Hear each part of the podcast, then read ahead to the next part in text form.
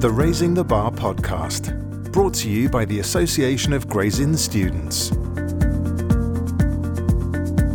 Welcome to the Raising the Bar podcast, where we speak with students, barristers, King's Counsel, and judges from Gray's Inn about their journeys to the bar, with the aim of supporting students and aspiring barristers. This year, Raising the Bar recognises the anniversary of 100 years of women at the bar and shines a light on stories of impact, change, and leadership in all its forms.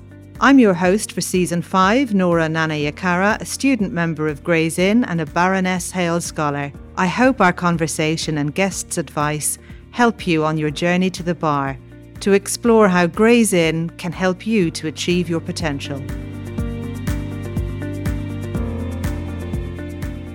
In this episode, we'll be talking about one of the things you can do to build relevant experience and make your pupillage application stand out from the crowd getting published.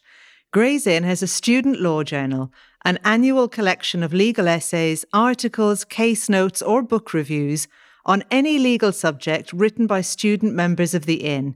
It's an ideal way for students to engage academically with the law, get to grips with legal writing, or develop an area of particular interest. It's an inclusive publication with support available for first time legal commentators.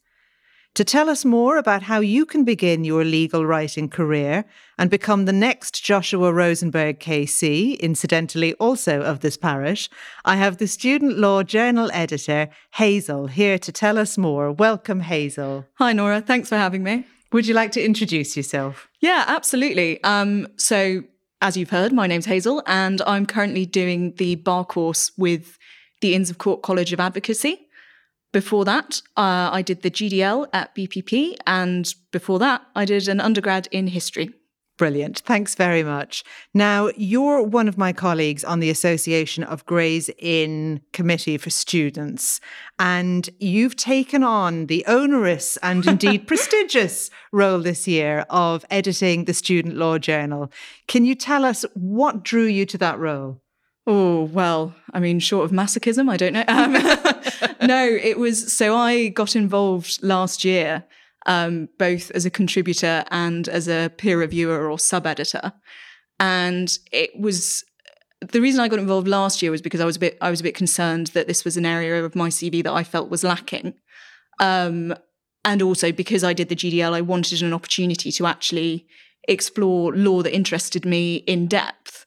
So that's why I got involved last year. And then I just fell in love with it and I really liked doing it. And I thought this was something that could really be utilized by students to just, you know, either boost your pupillage applications or to just enjoy actually getting to write about something legal with less pressure enjoying writing about something legal is so important though isn't it? It really is. It really is. Because like you i did the gdl and obviously it was a great canter through the high notes of you know the main areas of law but there literally wasn't a spare minute to indulge in any sort of interest or think about anything uh, any more superficially than was required for the actual exam. So i think that's a great idea. Yeah i, I mean i completely agree. I think I, can't comment on what it's like doing a, a full law degree, but I think certainly with the GDL, you can feel very, oh my God, I've got to learn this statute and that statute, and I don't actually really get to think about it or sort of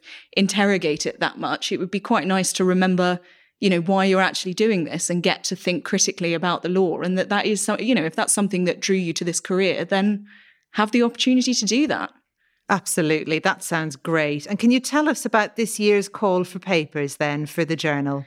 Yeah, so the call for papers went out um, a couple of weeks ago in an email, but here it is again. Um, we're looking for contributions. The deadline that is currently set is the 1st of March 2024. So you've got plenty of time, and I'm hoping that that gives people enough freedom to write alongside doing pupillage applications, doing all the exams that we have to do. So 1st of March 2024 is the date that you need to remember. And we're really looking for anything obviously legal. I, I don't want to hear or read, have to read essays about you know your favorite pop song or whatever. Um, yeah, anything legal and ideally as topical as possible. And what about if you're somebody who wants to write about something, you've seen something that's piqued your interest, but you've never written for a journal before, and you're thinking to yourself, how am I going to get started with this?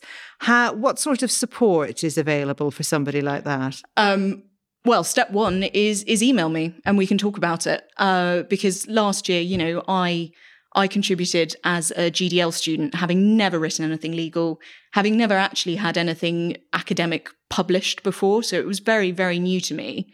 And it's quite a comforting environment to do it because I, like you, am a student. So I'm not going to be there sort of having a go at you. I'm going to be talking to you about about what's going on in your life, finding ways to make it work with you. I can I can help you find topics if if that's what you need. And then the, the other thing I'd say to do is to actually go and look at the journals on the website and have a feel for them and see the kind of standard that we're trying to publish to the sorts of topics that are getting covered. I mean there's a there's a range of range of different length articles going on there because we have legal articles we do case commentaries we do book reviews. So there really is something that will fit anyone's comfort zone. And no doubt the range of things that people can write about will mean that people should be able to find the time if they want to do it because not everything is going to require 12,000 words. Is that fair?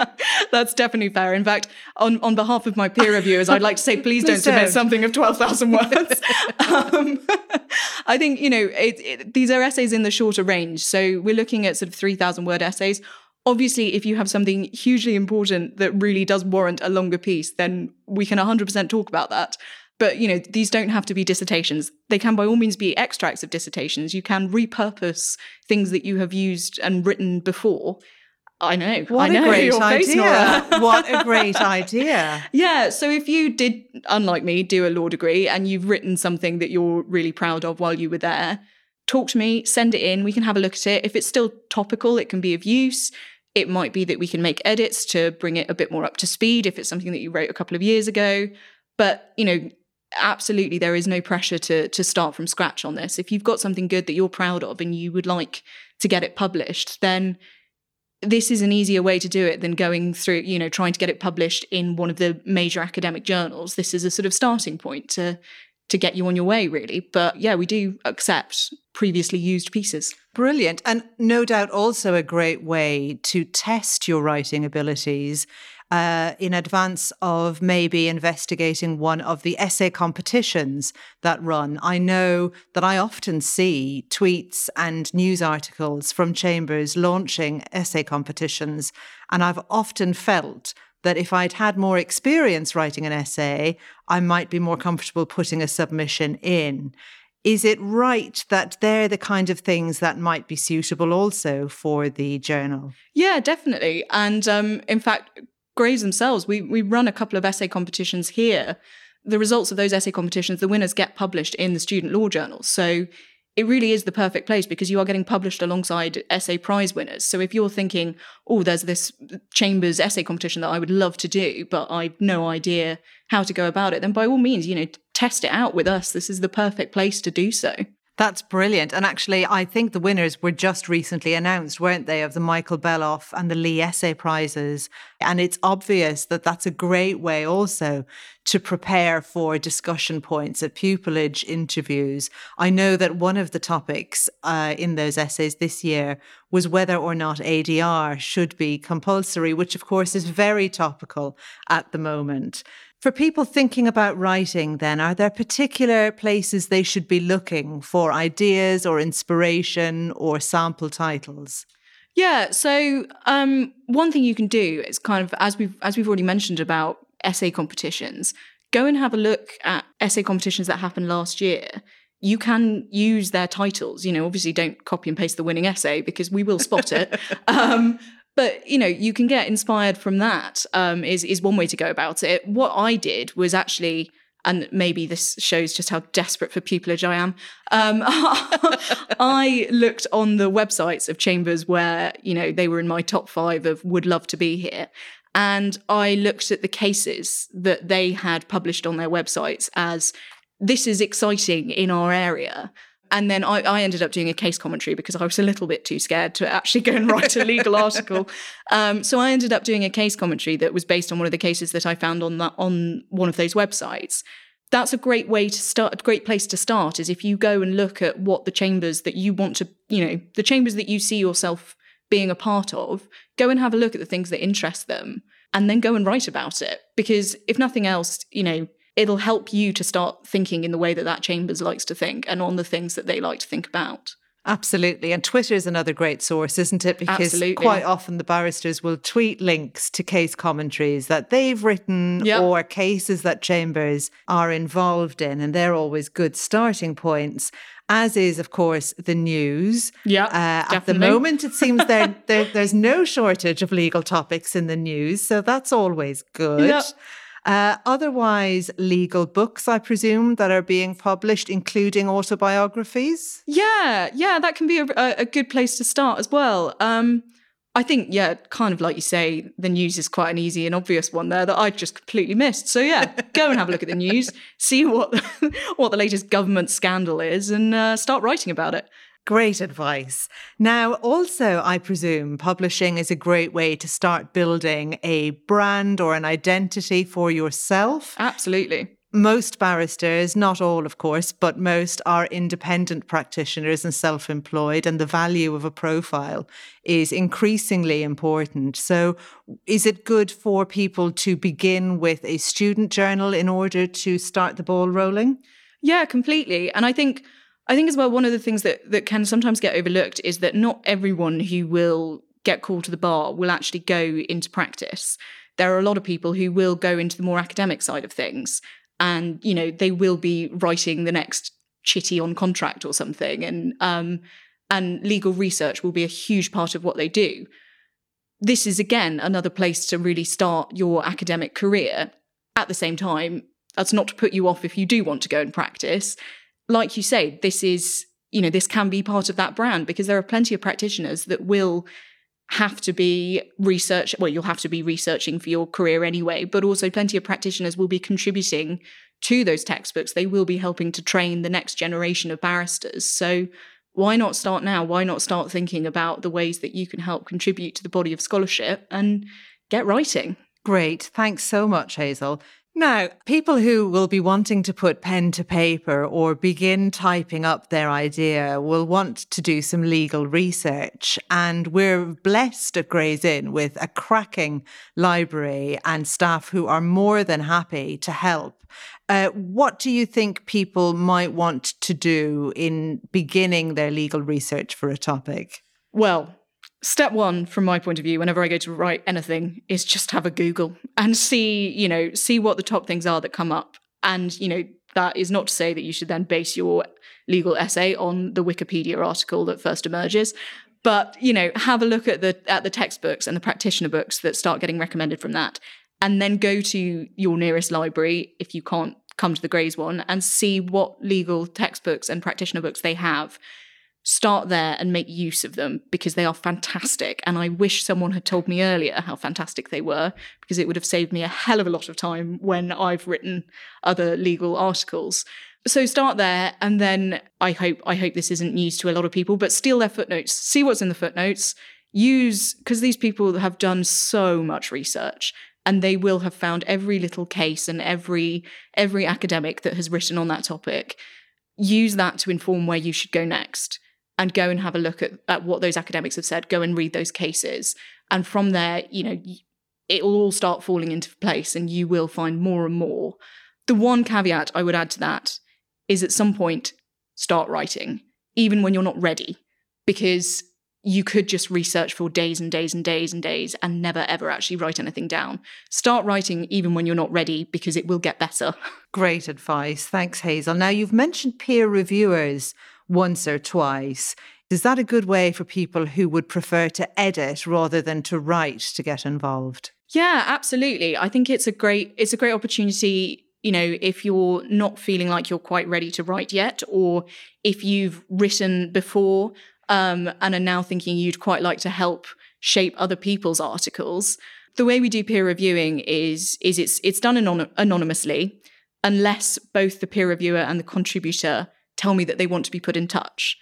And the reason we've done it like that is because, particularly as someone who contributed while doing the GDL and being quite nervous about contributing, it's quite helpful if you are able to talk to your peer reviewer and work on the essay together. But I do have to emphasize that is with the consent of both peer reviewer and contributor. You cannot, as a contributor, just be demanding the details of, of who's looking at your essay because I will not be giving them out. But it is a really good way, being a peer reviewer, to get involved without having to actually write something. By all means, though, still feel free to contribute if you would like to be a peer reviewer. There's a lot of support as a peer reviewer. So I host I will be hosting a session to explain how the process works and exactly what we're looking for. There'll also you also get given a form when you sign up to be a peer reviewer that shows the kind of things that you need to be looking for as you go through an essay. And that's really just so that you can be identifying, oh, is this actually a relevant legal topic? Is it something that's that's that's topical at the moment? How do I actually check someone's Oscola references and tell them that they're wrong? Um, how do I sort of spot that this person has missed out that actually there's this, you know, there's this really important textbook that they've just completely ignored, or there's been this case that happened last week that they probably should have commented on. But it is a way to get involved without having to actually produce something, but you're still a really, really crucial member of the team because there is absolutely no way that I'm going to be reading 20 essays all in one go and trying to spot every little comma that you've missed. I will be reading them, but I will be reading them after someone's already spotted the commas. That's great. Sounds like a team effort. Thanks, Hazel. So, uh, before I ask you for any bar scholarship advice or tip you might have, is there anything else that you'd want to tell listeners about the Student Law Journal? I would want to say that this is a fantastic opportunity to get involved in something without too much pressure. This is a great, if you're nervous about writing, get involved. If you're nervous about peer reviewing, get involved. This is something that's going to look great on pupillage application forms. It shows that you really care about areas of law, shows that you're interested, and it shows that you're capable of thinking really critically. That for me was something that I thought was missing. I wanted to show that I could think about the law critically. And even though sadly I did not receive a pupillage offer last year, it massively helped me and it massively boosted my confidence when it came to legal writing. It then meant that when it came to actually producing a, a, legal dissertation, I had a vague idea what I was doing. My dissertation still wasn't that good, but it was definitely better for having had to write something for the student journal. So yeah, just just get involved because you are never going to find another academic journal that is going to help you as much as as the student law journal here will. I think that students will be glad of a way to dip their toe into legal publishing in, in a safe space, knowing that they'll have some help and support to get their ideas off the ground and into print. so, now before we let you go, can I just ask you for your top tip or a piece of advice that you'd have for bar scholarship applicants? Uh, we're recording this, of course, at the time when applications have closed, but interviews are pending. Mm. But uh, advice or tips for either the written form or for the interview would be gratefully received. So I think my top tip would be towards interviewing. And it would be, it's a lot easier said than done, but just back yourself particularly because, and you know, perhaps this is a little bit of a, a slightly sad indictment of the bar, but this is a very competitive, competitive career. You will get people on the day who you will think are a thousand times better than you and deserve a scholarship a thousand times more than you do. And you will also get people that will try and make you think that. Don't let them, okay? Because you, you know, we select for interview if you get through to an interview, you absolutely have a chance of getting a scholarship. So just back yourself and go in there and think, you know what, I deserve to be here. I'm going to show you that. And don't, for the love of God, don't let people scare you in the waiting room. You'll be okay. Absolutely, Hazel. Great advice. Be your own champion. It is a risky business, but you are there for a reason and you are good enough. So just just don't let them phase you. But do make friends. You can make friends. It's okay to talk to them outside. Very true. Thank you very much, Hazel. Quite all right, Nora. Thank you. I hope this has been a helpful guide to getting published as a student. As you heard, it can help you stand out in pupillage season, but also help you to develop highly relevant skills in legal research, case analysis, and written advocacy Thanks to Gray's Inn for their support and to the podcast company for producing. Be sure to catch the next episode about life at Gray's Inn, where there will be more tips and advice for aspiring scholars and students. Thanks for listening to Raising the Bar. Look forward to catching up next time. Thanks for listening to the Raising the Bar podcast. Please follow, rate, and review on your podcast app. And for more information, check us out on Twitter at AGI Students.